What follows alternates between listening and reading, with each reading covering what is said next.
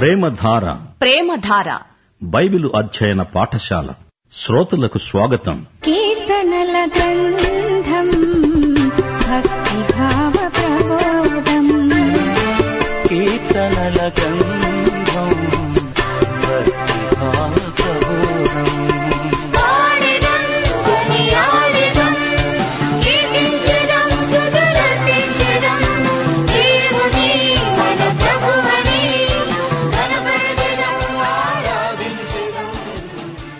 ప్రియ శ్రోతలారా ఈ రోజున మన వాక్య పాఠం ముప్పై ఒకటో కీర్తనతో ఆరంభమవుతుంది. ఇది దావీదు కీర్తన. కష్టదశలో విమోచన కోసం విడుదల కోసం దావీదు ప్రార్థిస్తున్నాడు. మనము ఇంతవరకు విన్న కీర్తనల్లో చాలా మట్టుకు దావీదే రచించాడు. ఆయనే స్వరకల్పన చేశాడు.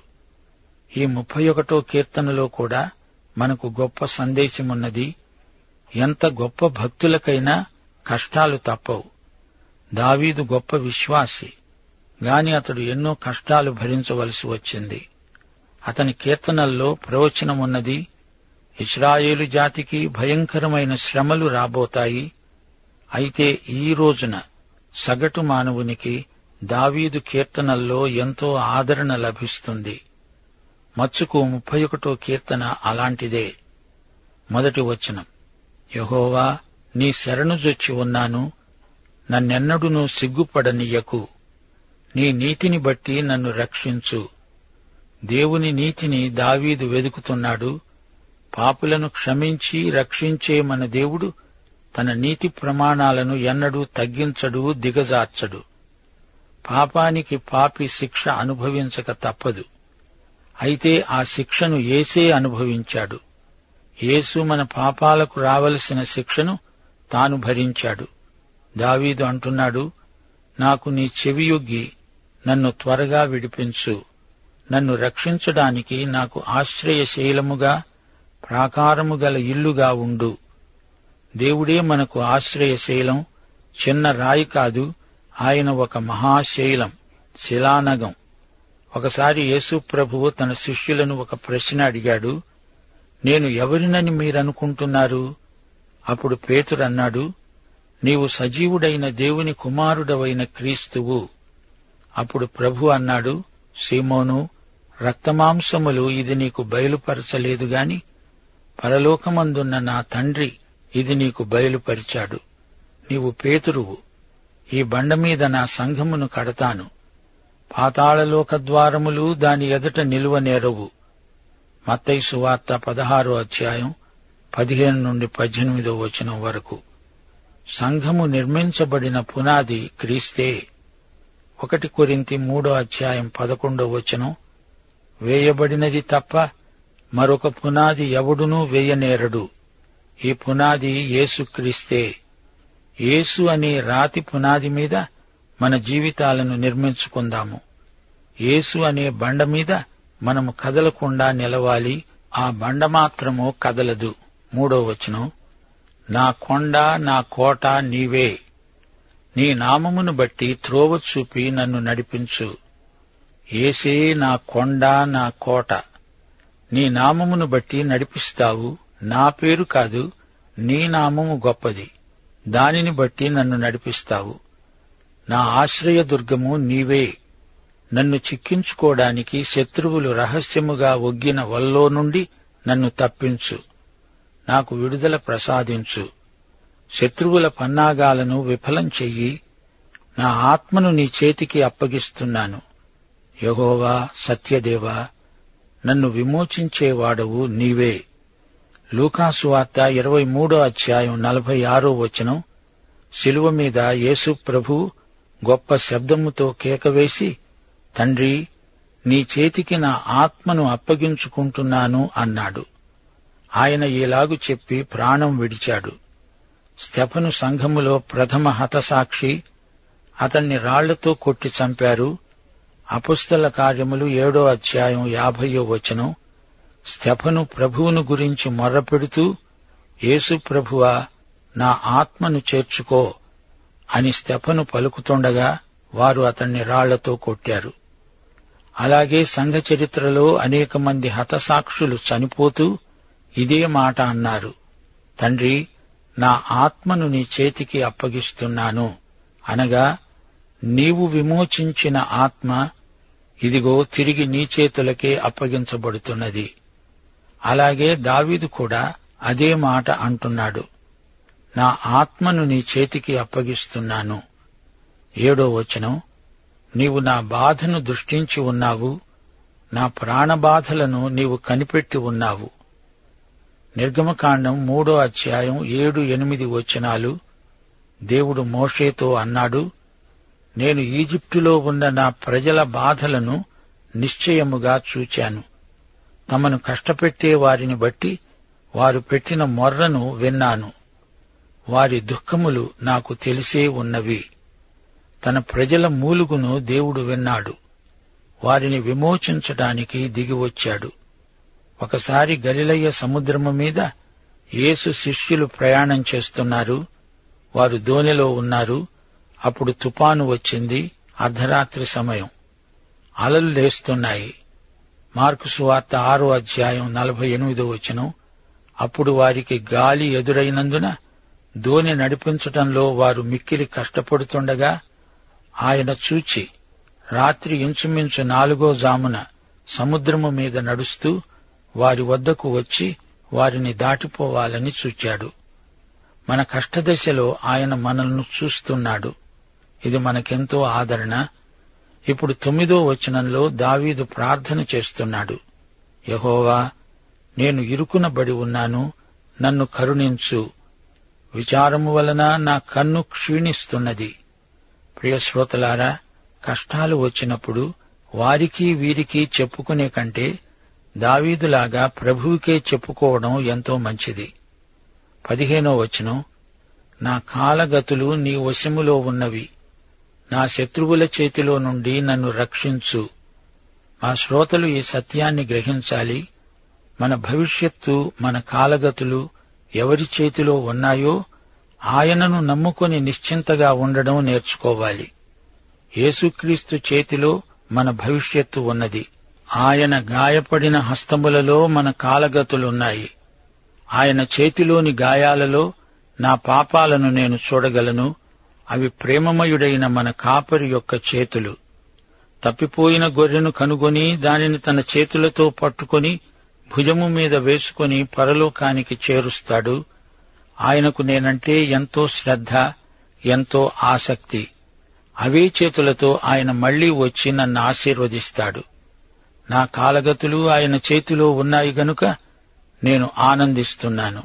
పదహారో వచనం నీ సేవకుని మీద నీ ముఖకాంతి ప్రకాశింపచెయ్యి నీ కృపచేత నన్ను రక్షించు.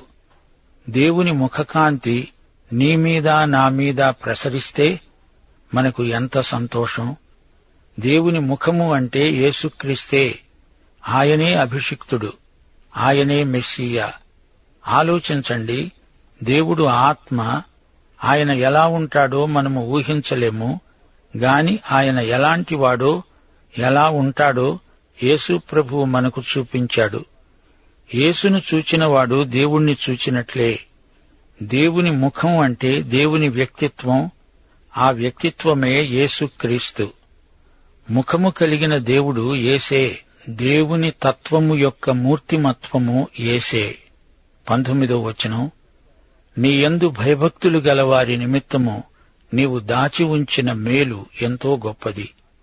నరుల ఎదుట నిన్ను ఆశ్రయించు వారి నిమిత్తము నీవు సిద్ధపరిచిన మేలు ఎంతో గొప్పది. దేవుని సౌజన్యం ఆయన మంచితనము ఎంత గొప్పవో ఎవరు అంచనా వేయగలరు? కీర్తన నూట ఏడు ఒకటి రెండు వచనాలు. యహోవా దయాళుడు ఆయనకు కృతజ్ఞతాస్థుతులు చెల్లించండి. ఆయన కృప నిత్యమూ ఉంటుంది. యహోవా విమోచించిన వారు ఆ మాట పలుకుదురుగాక. విరోధుల చేతిలో నుండి ఆయన విమోచించిన వారు ఆ మాట పలుకుదురుగాక. ప్రభువు యొక్క మంచితనాన్ని గురించి మనము ఎక్కువగా మాట్లాడాలి. మనుష్యుల మంచితనాన్ని ఊరికే మెచ్చుకొని ప్రయోజనం లేదు. దేవుని మంచితనాన్ని అందరికీ చెప్పండి. దేవుణ్ణి మహిమపరచండి. ప్రియ శ్రోతలు ఇప్పుడు మనం ముప్పై రెండో కీర్తనలోకి వస్తున్నాము. ఈ కీర్తన ఆణిముత్యం లాంటిది. దైవధ్యానం ప్రబోధం. ఇస్రాయేలు భవిష్యత్తును గురించిన ప్రవచనం. ఇస్రాయేలు కోసం దేవుడు మహోజ్వలమైన భవిష్యత్తును సిద్ధపరిచి ఉంచాడు. ఈ కీర్తనను ధ్యానం చేస్తే మనకెన్నో సత్యాలు బోధపడతాయి. ఈ కీర్తన శీర్షిక హీబ్రూ భాషలో మస్కిల్ అని ఉంది. ఈ మాట ఇస్రాయేలు జాతిని ఉద్దేశించింది. దానియేలు గ్రంథం పదకొండో అధ్యాయం ముప్పై మూడో వచనం జనములో బుద్ధిమంతులు అనేకులకు బోధిస్తారు ఈ బోధనే మస్కిల్ అంటారు. దానియేలు గ్రంథం పదకొండో అధ్యాయం ముప్పై ఐదో వచనం నిర్ణయకాలము ఇంకా రాలేదు గనుక అంత్యకాలము వరకు జనులను పరిశీలించడానికి పవిత్రపరచడానికి బుద్ధిమంతులలో కొందరు కూలుతారు. దానియేలు పన్నెండో అధ్యాయం మూడో వచనం బుద్ధిమంతులైతే ఆకాశమండలములోని జ్యోతులను పోలిన వారై ప్రకాశిస్తారు. పదో వచనంలో అనేకులు తమను శుద్ధిపరచుకొని ప్రకాశమానులు నిర్మలులు అవుతారు. దుష్టులు దుష్టకార్యాలు చేస్తారు గనుక ఏ దుష్టుడు ఈ సంగతులు గ్రహించలేడు గాని బుద్ధిమంతులు గ్రహిస్తారు. ఈ వచనాలలో బుద్ధిమంతులు అని ఉన్న చోటనెల్లా హీబ్రూ భాషలో మస్కిల్ అనే పదం వాడబడింది. కొత్త నిబంధనలో మతైసు వార్త ఇరవై నాలుగో అధ్యాయం పదిహేనో వచనంలో ప్రభు అన్నాడు ప్రవక్త అయిన దానియేలు ద్వారా చెప్పబడిన నాశనకరమైన వస్తువు పరిశుద్ధ స్థలమందు నిలిచి ఉండడం మీరు చూడగానే చదివేవాడు గ్రహించునుగాక. అనగా మస్కెల్. ప్రభు అయిన యేసుక్రీస్తు మనకు చేసిన ప్రబోధాలు ఎన్నో ఉన్నాయి. వాటిని చదివేవారు వినేవారు గ్రహించదరుగాక. మస్కెల్. ప్రియ శ్రోతలారా ప్రకటన గ్రంథం ఆరు నుండి పద్దెనిమిదో అధ్యాయం వరకు మహాశ్రమలను గురించి వర్ణించబడింది. పదమూడో అధ్యాయంలో రెండు మృగాలు వస్తాయి. ప్రపంచ నియంత వస్తాడు. ప్రకటన గ్రంథం పదమూడో అధ్యాయం పద్దెనిమిదో వచనంలో బుద్ధిగలవాడు మృగము యొక్క సంఖ్యను లెక్కింపనీయండి. అదొక మనుష్యుని సంఖ్య. ఆ సంఖ్య ఆరు ఆరు ఆరు. ఇందులో జ్ఞానము కలదు. మస్కెల్. అలాగే ముప్పై రెండో కీర్తన మస్కిల్ కీర్తన. భవిష్యత్తులో దేవుని ప్రజలకు ఏమి సంభవించబోతోందో తెలిపే కీర్తన. ఇందులో దావీదు ఒప్పుకోలు ఉన్నది. యాభై ఒకటో కీర్తన కూడా అలాంటిదే. ముప్పై రెండో కీర్తనలో దావీదు పాపక్షమాపణ పొందాడు. కాని యాభై ఒకటో కీర్తనలో దావీదు క్షమాపణను కోరుతున్నాడు. ముప్పై రెండో కీర్తన ఒక ప్రబోధం. మొదటి వచనం తన అతిక్రమములకు పాప పరిహారము నొందినవాడు తన పాపమునకు ప్రాయశ్చిత్తము నొందినవాడు ధన్యుడు. యహోవా చేత నిర్దోషి అని ఎంచబడినవాడు ఆత్మలో కపటము లేనివాడు ధన్యుడు. నేను మౌనినై ఉండగా దినమంతా నేను చేసిన నా ఆర్తధ్వని వలన నా ఎముకలు క్షీణించినవి. దివారాత్రులు నీ చేయి నా మీద బరువుగా ఉంది. నా సారము వేసవికాలమున ఎండినట్లు అయిపోయింది. శలా. దావీదు పాపక్షమాపణ పొందినవాడు అందుచేత అతనికి ఎంతో ఆనందం. మొదటి కీర్తనలో కూడా ధన్యత ఉన్నది. ఆ ధన్యత ఆదర్శ మానవుడైన యేసుక్రీస్తుకే వర్తిస్తుంది. గాని ఇక్కడ పాపక్షమాపణ పొందిన వ్యక్తి ధన్యుడు. గలతీ పత్రిక మూడో అధ్యాయం పదో వచనం ధర్మశాస్త్రము విధించిన క్రియలకు సంబంధించిన వారందరూ శాపమునకు లోనై ఉన్నారు.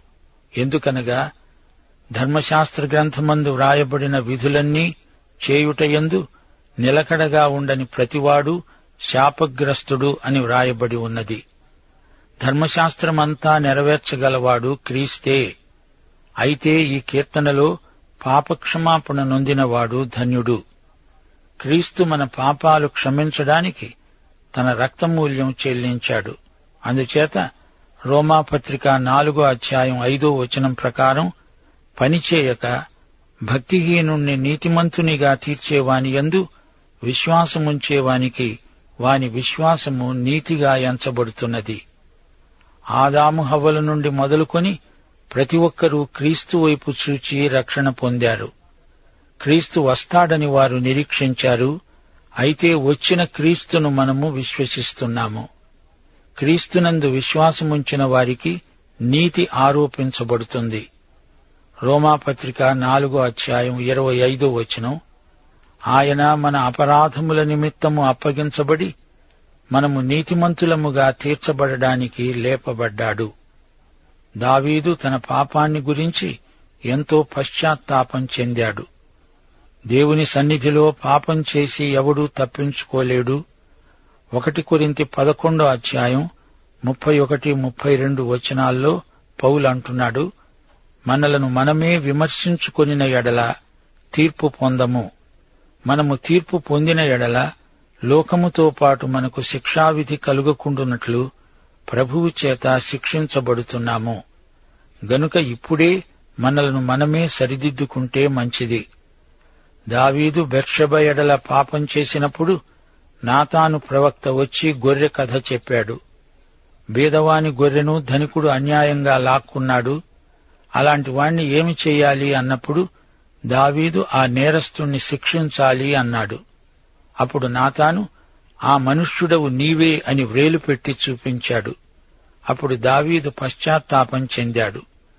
ఈ కథ రెండు సమయాలు పన్నెండో అధ్యాయం మొదటి ఏడు వచనాల్లో ఉన్నది. ఇప్పుడు ముప్పై రెండో కీర్తన ఐదో వచనం. నా దోషమును కప్పుకొనక నీ ఎదుట నా పాపమును ఒప్పుకున్నాను. యహోవా సన్నిధిని నా అతిక్రమములు ఒప్పుకుంటాననుకున్నాను. నీవు నా పాపదోషమును పరిహరించి ఉన్నావు. ఇదే మాట మొదటి యోహాను మొదటి అధ్యాయం తొమ్మిదో వచనంలో చెప్పబడింది.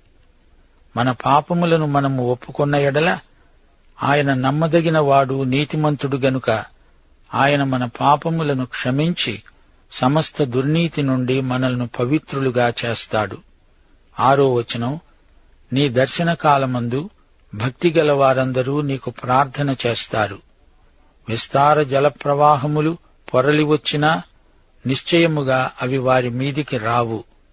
ఇక్కడ దావీదు నోవహు కాలంలో వచ్చిన జలప్రళయాన్ని గుర్తు చేసుకుంటున్నాడు. జలప్రళయం వచ్చినప్పుడు నోవహు ఓడలో ఉన్నాడు.